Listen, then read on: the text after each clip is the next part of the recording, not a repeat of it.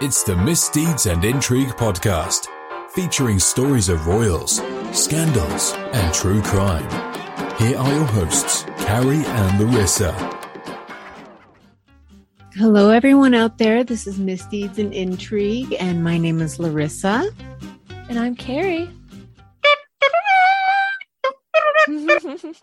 in walking, which Andrew cited as a reason he could not have had sex with Giuffre.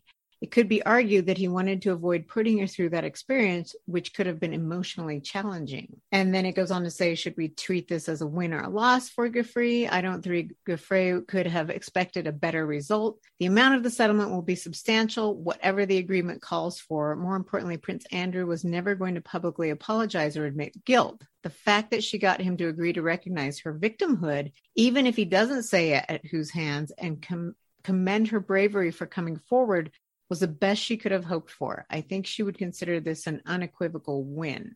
And then it goes on to say this outcome was not inevitable at the outset of the case. It only come, became so after a New York judge ruled that Prince Andrew was not protected by a secret settlement Giuffre had signed with Jeffrey Epstein in 2009. In that $500,000 agreement, Giuffre agreed to drop her case against Epstein and not sue anyone who could be described as a potential defendant. Andrew's lawyers had urged that this meant Giuffre waived her right to sue him, but the court disagreed. That's some interesting thing. Do you think she's going to go away now? I don't mean that in a derogatory way, but I'm saying it from his perspective. Or do you think this is just going to keep her going? Um, I don't know because we still have Ghislaine out there. I'm trying to see what it says about Ghislaine. This morning, the palace surely is on guard as they prepare for the highly anticipated interview with Virginia Roberts Giuffre about her accusations. It was a really scary time in my life. Roberts Giuffre sitting down with BBC Panorama in her first UK interview, airing Monday. One of Jeffrey Epstein's accusers, she's alleging that she was 17 when she was directed to have sex with Prince Andrew in 2001. Prince Andrew categorically denies her allegations. He knows what happened. I know what happened and there's only one of us telling the truth. Roberts Giuffre, now a 35 year old mother, says British socialite Ghislaine Maxwell recruited her when she was 16, then groomed her to become Epstein's teenage sex slave. In court filings in a defamation case against Maxwell, Giuffre claimed Epstein ordered her to have sex with some of his powerful friends, including on three occasions Prince Andrew, in London, at Epstein's home in New York, and on his private Caribbean island. Maxwell is not facing any criminal charges in this case and has insisted all of Giuffre's allegations, including those about Prince Andrew, are false. The prince has said he had never witnessed any of the criminal conduct that Epstein was convicted or was accused of. So here's an interesting with regard to his position in the monarchy, the timing suggests that the queen was waiting to see if Andrew would be protected by the Epstein agreement before stripping him of his titles. This happened the day after the court ruled he did not have immunity. Whoa! We didn't know about this Epstein thing, did you? No. This is new. I did hear that Eugenie might have helped pay for the settlement. Wow. Uh, let's see. Court documents say that the parties will file a stipulated dismissal when Giuffre receives the payment. So right now they're in in this stage where they both agree to drop the suit, right? But it's a, a period of I think 60 days. The stipulated dismissal means that the case will be voluntarily discontinued provided certain stipulations are met. In this case, the stipulation appears to be that Giuffre will drop her claims once she receives whatever amount of money Prince Andrew has agreed to pay. The letter sent to the judge indicates that will happen in the next 30 days. Where will Andrew get the money to pay the settlement? The speculation is that he will partly fund it from the sale of his Swiss chalet and that Queen will fund part of it. This, of course, raises the question of whether British taxpayers may be indirectly funding the settlement. And British taxpayers are like, hell nah, you don't come after us for that settlement money. Yeah, no. I was reading an article, like an editorial, and they were saying that Charles and Andrew has to get past their pampered, entitled the princehood because nowadays with the press and social media and all that, they're going to be held more accountable with stuff like this. The public doesn't see them any different than them. Yeah, you know? yeah, yeah, yeah. No, it remains possible there could. Eh, this may not be the end of it, depending on what happens. To, you know, Ghislaine's she requested another trial because that one juror had been a victim of sexual abuse, right? I heard that that was a plant and they actually wanted that. So it says that that this settlement should represent the end of Prince Andrew's involvement in the larger Jeffrey Epstein saga. While the settlement won't shield him from being called to testify in Maxwell's possible criminal retrial, the possibility of that remains remote. None of the four women Maxwell was convicted of grooming and trafficking have been connected to Andrew, suggesting that his testimony in the case wouldn't be relevant. So that's that's what I've got. What's your thoughts? You know, I was discussing this on the phone with you the other night. I'm not totally convinced there may be other women out there who were with Prince Andrew. And I think when you're a victim of something like this, I think for the most part, most of these women have moved on. They may have families, they may have children, and they don't want to, they want that to be in the past and not part of their current life. I mean, can you imagine if you're married for 10 years and you have two little kids or 20 years and you're like, oh God, you know, uh, had sex 20 years ago? You would just draw all this attention to your, you, you could yeah. split up your marriage. You could, and your kids at school. Yeah. And, so, or even the ones that are like, even that were young adults that were like yacht girls. Yeah. They don't want that stuff out I there. imagine that um, it's going to stop right here with Prince Andrew. But the question is, who's going to pay for this? And is Charles going to have to step in? I mean, there was that article about Charles having to step in when was it Princess Beatrice when she went on her gap year and spent a hundred thousand dollars on security?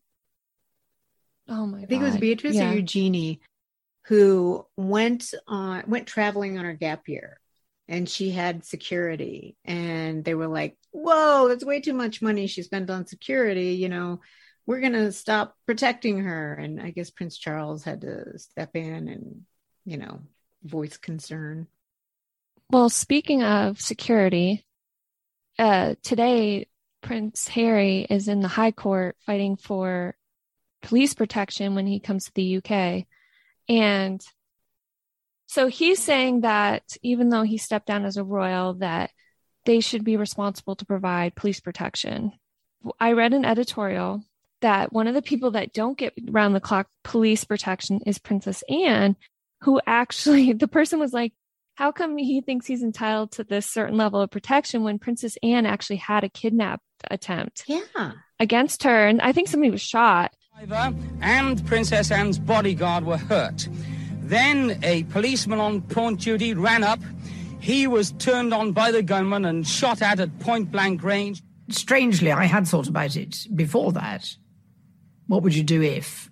One thing about horses and sport is you have to prepare for the unexpected and you've got to think your way through the sort of problems that are likely to occur. And I suppose that was the discipline which to some extent coloured my thought processes. The princess tried to talk the gunman down, insisting she would not leave the car. I remember she said to me, she said, I was so annoyed that he tore the sleeve out of my dress, she said, and it was a good new dress. Before he was overpowered, Ball shot and wounded four people. They were all given medals by a grateful queen.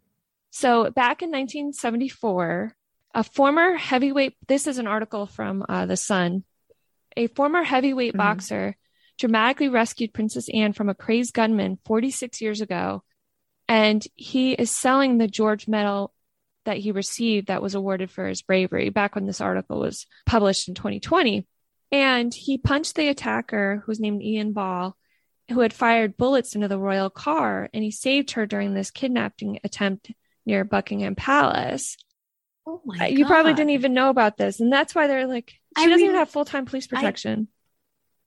I, I, didn't know he actually fired bullets into the car. All I heard, uh, the headline was, you know, Princess Anne attempted kidnapping. He could have killed her. Princess Anne was being driven along the mall, central London, on March 20th, 1974, when the attack occurred. And the next day, the Sun had reported that he used a Ford Escort to force an official car carrying Anne and Captain Mark Phillips into the side of the road. Then he pumped six shots into the Royal Austin car. The gunman, Ian Ball, had a crazy plot to flee with Anne shackled to his leg as part of his bid to demand a three million pound ransom from the Queen. And so she was 23 years old at the time when this hero, that boxer Russell, came to her aid. And she had been returning to Buckingham Palace with her husband, and they had just attended this charity event. And Ball was trying to drag Princess Anne from her car while her, oh yeah, God. and her new husband was pulling her back. And she was very together, it was said by onlookers. She kept saying, just go away and don't be such a silly man. Like she was very calm. Wow. Russell at the time was 28. He punched Ian Ball twice in the head as he tried to kidnap her. He got out of his car to intervene when he had seen the late night incident unfolding. Oh, so he wasn't even security. He no, was just, a pass, yeah, bystander? a bystander. Wow. He punched him twice. The first time was when I got out of my vehicle and I thought it was a road rage incident. He had been driving home at the time. He was fired upon and then acted as her human shield. Oh my God. That's crazy. Yeah. And so that's why they were saying, like, there's a comparison here. I'm not going to say one way or the other, but if they wanted to be independent financially and all that, then come back and use taxpayers' dollars for the Met Police, I would think that they'd have a private security force. But I don't know if that involves because they can't carry guns or whatever the laws are. Bingo. Here's my thing. I'm sure there's a law that says you can apply for carrying firearms if it's a for- former royal family member. This is a bunch of poo poo. I think they do deserve their protection, but they should pay for it. Yeah. it. They they walked away Yep. from it. They walked away from the monarchy. I think they they should bring in their own protection. How many oligarchs around the world have uh, their protection carrying guns? There's probably hundreds of oligarchs who come into London with their own protection. There are many, many celebrities who have their own protection. You can't tell me they can't get their own protection. Maybe there's they could use this incident as a reason why they need it. Four men were ultimately wounded, which was the first ever attempt to kidnap a member of the royal family. Ball had shot the princess's chauffeur, Minder, a cop, and a passing journalist as he had tried to drag Wow. Princess Anne from the royal car before the intervention. They might be able to use that as to say, hey, we need police protection or whatever, but I do think they might have to carry part of that cost. I think they're. I think the Queen is going to give it to him. Yeah. I think Charles is going to get involved. I think the Queen's going to get involved, and it's still her grandson and her great grandchildren. She's going to give them protection. Yeah, I don't think um, Meghan is going to bring the kids back for a Jubilee. I think they're going to stay in California. Oh, yeah, really? that's what I've read some articles about that. With Meghan? Uh, yeah, well, she has no interest in coming back. But oh, speaking of, our Miss Jody sent us a blind item, which I thought was really interesting. Did you want to read it? Oh, let's read it. Yeah, you pull it up and read it. Um, It is interesting how the offspring of the pedophile prince came to the US and hung out with the ginger one, and within days, the tabloids have stories trashing the father of the ginger haired one. And the stories could really have only come from the pedophile prince through his offspring. Would that be the Super Bowl with Harry and was it Beatrice? Yeah. I thought it was interesting. They showed pictures of him touching the trophy in the locker room, you know, because they grace people with their presence. And none of the players were interested because they're not the celebs here like they are in the UK. This blind item isn't so blind because how many pedophile princes are out there? I didn't know there was more than one. Anyway, uh, but I didn't know the kids were not going to go to the Jubilee. I don't think they will. If it's just Meghan and Harry, maybe the Queen won't approve protection. And that's all the more that they should come with a light load of security. Where they need to beef up security is at the house in California where the, the royal offspring are playing in the nursery. By the way, that Spotify thing, wow, I know we touched base on this before, but that's that's a big deal. Not getting any content for over a year. Yeah, I'm waiting to see what's going to happen because I think Netflix is going to be, the, as we talked before, I think it's going to end up being more of a raunchy reality show than what they're trying to say it is for. The other thing about the Spotify non production of podcasts is that they've asked producers to step in to take sound bites from other interviews and piece them together. It's almost like when Howard Stern, I don't know if you ever listen to Howard Stern, they take excerpts from audiobooks from famous celebrities and make their own uh like little audiobook. I just think that's terrible. You can't sit down for an hour and crank out a 30 minute podcast. I mean, come on. You can do it in the in the luxury of your home. Yeah, I don't know what they're going to do from here. Do you think they're going to try to do a lifestyle brand? Do you think, what do you think that, where are they going? Like, what's their purpose? Like, what are they going to do? I think it's lifestyle brand and I think it's them wanting to do a reality show like you said last time, like a Joanna Gaines Magnolia type thing where they're going to I mean, I think they're going to try and do a reality show Yeah, I think so too. where she may try and maybe she'll go back into acting, but once you do a reality show, you can't really springboard back into serious acting. No, no, no. And I don't know if she really has all that many Hollywood friends still. I don't know what their brand is though. I don't know if they'll try and do I mean, it's not like they flip houses. What will it try and will it try and be a brand of philanthropy? I don't I don't know. Yeah, I don't know. Hey, hey, hey, thanks for joining us. Real quick promise please find us and follow us at MisIntrigue Pod on Instagram, Facebook, and Twitter. We have curated content on Pinterest and Flipboard. Check out our channels on TikTok and YouTube, and if you would be so kind, like that famous prince we all know, please show us some love and rate and review us. Positive vibes only, right? So I thought it would be kind of fun for us to kind of take a walk down memory lane and there was a book of Kenneth Rose, who was the society writer, and he was actually mm. had a lot mm. of direct contact with the royal family. He was a journalist. His diary was published. It's very interesting, some of the excerpts or some of his observations, because he did have direct contact with a lot of people in the royal family or things that were said. He had direct conversations and he would just write it in his diary. But what I think is interesting is the notes of what he wrote and how they came true. So I wanted to read a couple of them for you. And then I want oh, you to yes, comment, please. okay? February 24th, 1981. Watch the Prince of Wales and Lady Diana Spencer being interviewed on TV. There is something sad about a girl of 19 being led into royal captivity. For months, the couple have been trying to avoid the photographers. The relationship between the two sides has sometimes shown a certain amount of strain. But that had all vanished when the prince and his lady stepped out into the garden of Buckingham Palace and faced the cameras. She was an absolute stunner, an absolute gorgeous woman. And then you look at him, you think, whoa, she's marrying her granddad. It was amazing when they first did that photo shoot. We first got to sort of meet Diana, this woman who was going to one day be our queen, we all thought. And, uh, and she came across very well, and he came across as this bizarre, stuck up, sort of 17th century figure. Do you find it a very daunting experience that uh, now you're about to uh, marry the Prince of Wales? It is, but I've had a small run up to it all in the last six months. and next to Prince Charles and I can't go wrong he's there with me. He clearly didn't want to be there. And it's easy to sit here now and say that's the fact. But when you were watching it, you know, it's like you could see his mum's boot print on the back of his jacket. Are you in love? Lovely little question. Very typical question to ask people who've just got engaged. And I suppose in love. Of course. Whatever in love means. Diana said, oh, yes, of course, you know, through her eyelashes. Prince Charles said, oh, well, whatever love means. You know, alarm bells, woot, woot, woot. It's always a winner, that line. It always works. If a woman ever says, oh, I love you, just say back, I know, darling, I love you too. Whatever that means. But mutter it, don't say it. It's almost like she's nudging him. Come on, we don't tell you here. Just at least make a bit of an effort. I know you're off to see Camilla in a bit, but come on, please don't show me up. Oh, ouch. Yes. I mean, that's kind of mm-hmm. true. She was a virgin. Yeah. She works at a like primary, like a preschool. Mm-hmm. And by that time everyone had seen those pictures of her in her little plaid skirt scurrying along the the high streets trying to get away from the paparazzi and just scared as shit by the way. And charles had actually dated with her sister. Did you know that? Yes yes. And so he was this was the little sister that he was going after. Johnny, Earl Spencer, Diana's father, tells me that he wanted to wear his Greys Cavalry Regiment uniform when Diana marries the Prince of Wales, but that Diana herself objected. She thought it would detract from her own appearance. This is most extraordinary, like something from King Lear. I can see that. I mean, this was a big deal for her. She was going to be a princess.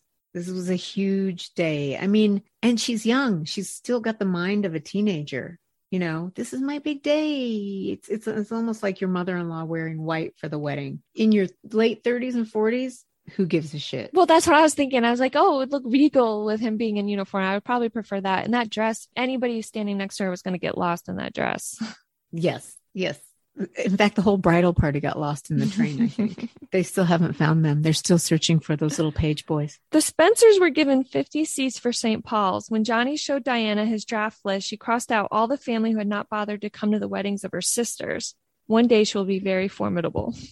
I agree on that. It's like, hey, bitches, you can't afford to show up for my sisters, but like, oh, we're gonna go to the big church. We'll we'll go to this one. It's a royal wedding. Let's go. Where's my gown? Did you see during Meghan's wedding, Chelsea Davies, like just how upset she looked in the audience? It was so yes. sad.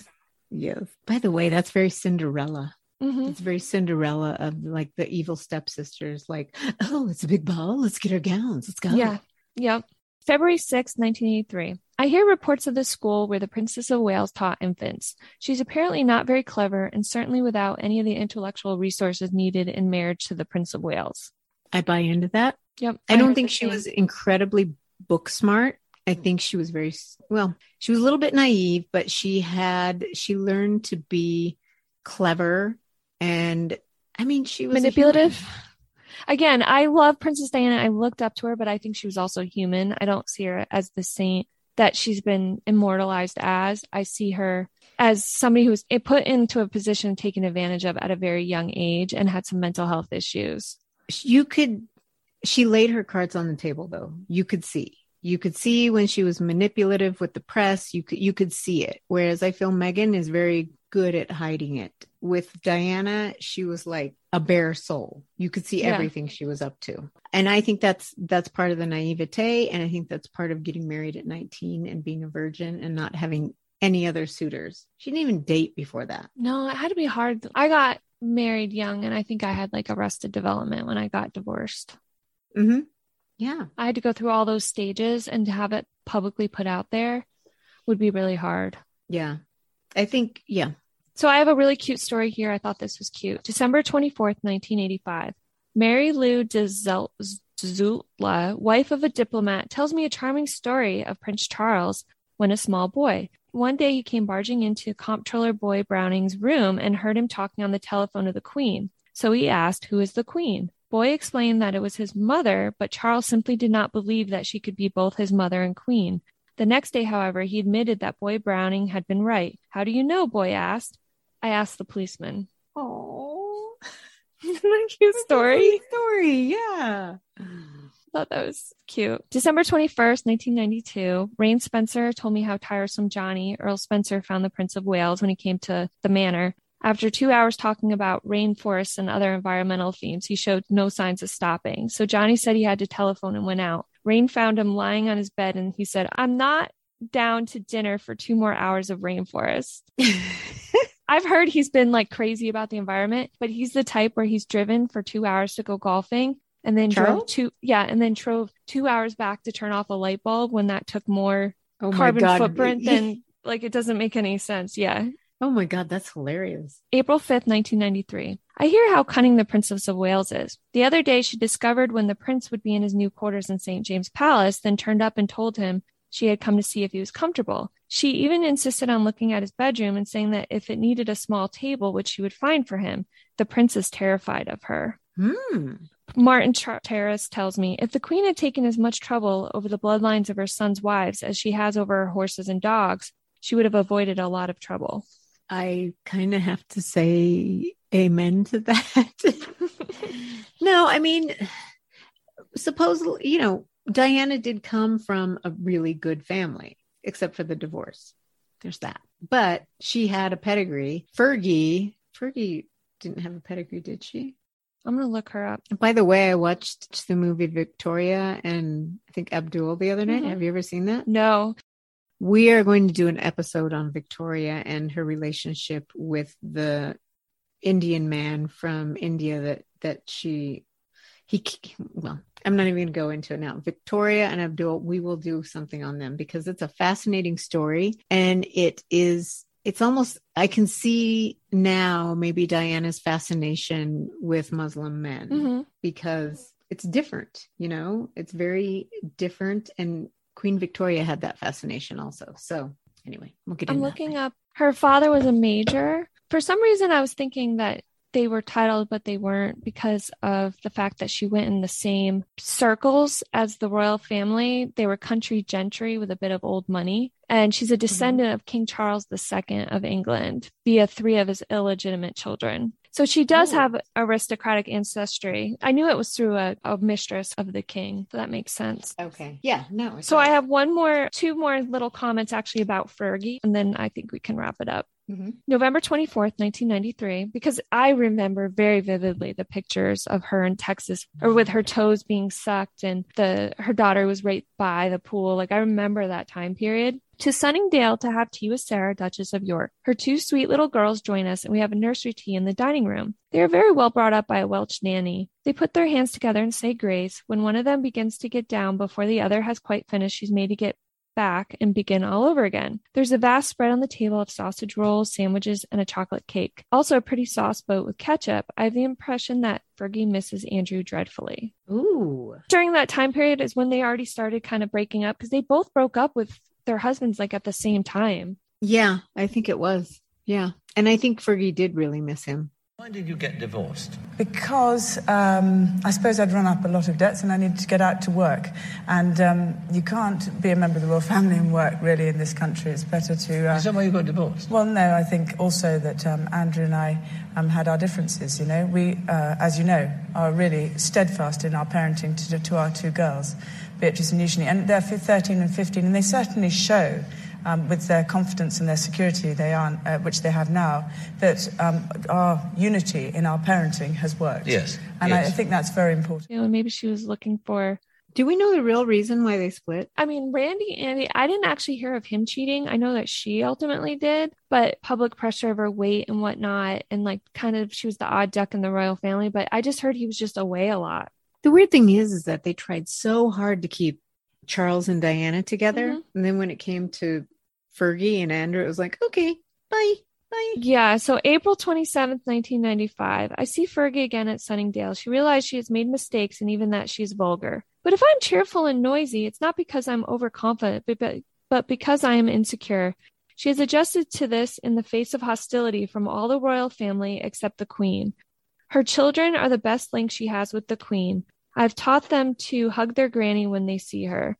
So I think the Queen has toler- not tolerated her, but kept a relationship with her. But I know Prince Philip will never be in the same room with her. That's part of the reason why they never remarried or even publicly got back together Mm. if he was around. Really? Yeah, he couldn't stand her. I did not like the Fergus. No. Well, I think we should still read excerpts from her romance novels. Oh, that's One day we will. One day we'll get there. Ciao, darling.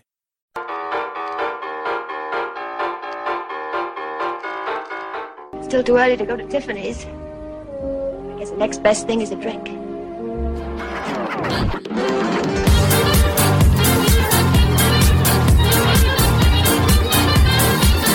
I will never be the woman with the perfect hair who can wear white and not spill on it.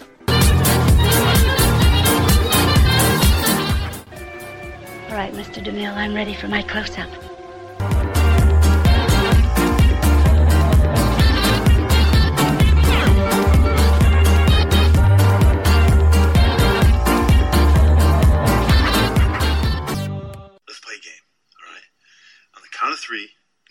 favorite dinosaur. Don't even think about it. Just name it. Ready? One, two, three. Hey, it's me again, and you thought you probably had enough of my voice by now. Just a quick reminder to find us and follow us on Instagram, Twitter, and Facebook at Miss Intrigue Pod. Follow us on Pinterest and Flipboard, where we collect featured stories from across the internet of royalty, chronicles of interesting events in history, and of course, true crime. Lastly, check out our YouTube channel because everyone has one, right? That features playlist of documentaries and other related segments from our podcast topics. And if you want to hit us up, check out Miss Deeds and Intrigue podcast.com. But we don't have a complaints department, just to give you a little heads up.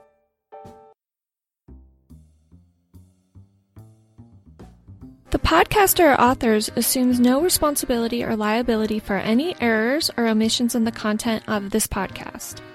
The information contained on this podcast is an as is basis with no guarantees of completeness, accuracy, usefulness, or timeliness. A reasonable amount of effort was made to deliver precise data. All views expressed by the podcast hosts or guest co host are their own and do not necessarily represent the opinions of any entity whatsoever with which Carrie, Misdeeds or Intrigue podcast or Larissa have been, am now, or will be affiliated. The content of this podcast is for personal, informational, and entertainment purposes only and is not to be viewed for commercial use. Misdeeds and Intrigue podcast respects the intellectual property of others. Any audio clips that were not generated by the podcast host or producer was pulled from the public domain, free use sites, and or from YouTube or other authorized sites to gather information. The utmost effort was made to credit the author and or production.